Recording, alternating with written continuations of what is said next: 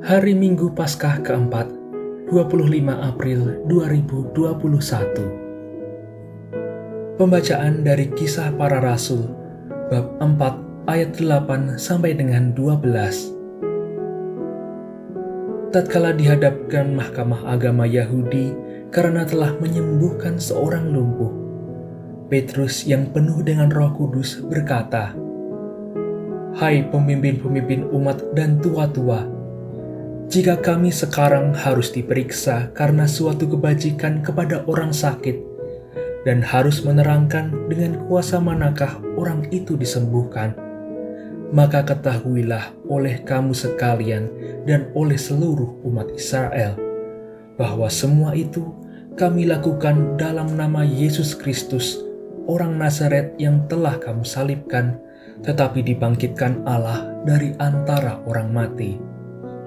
karena Yesus itulah orang ini sekarang berdiri dengan sehat di depan kamu. Yesus adalah batu yang dibuang oleh tukang-tukang bangunan, yaitu kamu sendiri. Namun ia telah menjadi batu penjuru.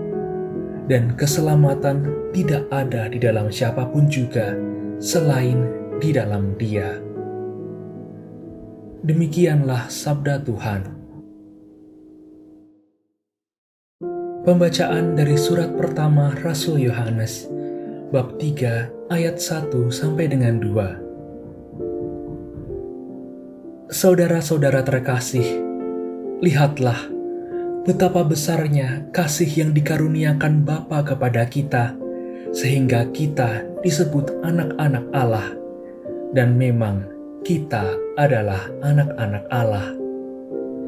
Karena itu dunia tidak mengenal kita sebab dunia tidak mengenal Allah.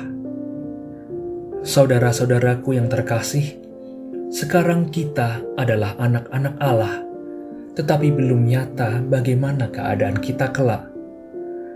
Akan tetapi, kita tahu bahwa apabila Kristus menyatakan dirinya, kita akan menjadi sama seperti Dia, sebab kita akan melihat Dia dalam keadaannya yang sebenarnya.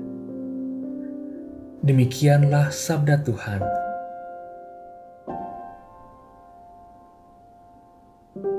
Inilah Injil Yesus Kristus menurut Yohanes bab 10 ayat 11 sampai dengan 18. Pada suatu hari Yesus berkata kepada orang-orang Farisi, "Akulah gembala yang baik. Gembala yang baik memberikan nyawanya bagi domba-dombanya."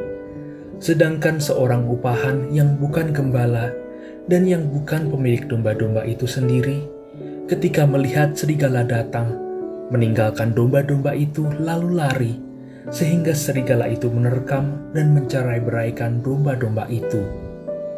Ia lari karena ia seorang upahan dan tidak memperhatikan domba-domba itu. Akulah gembala yang baik.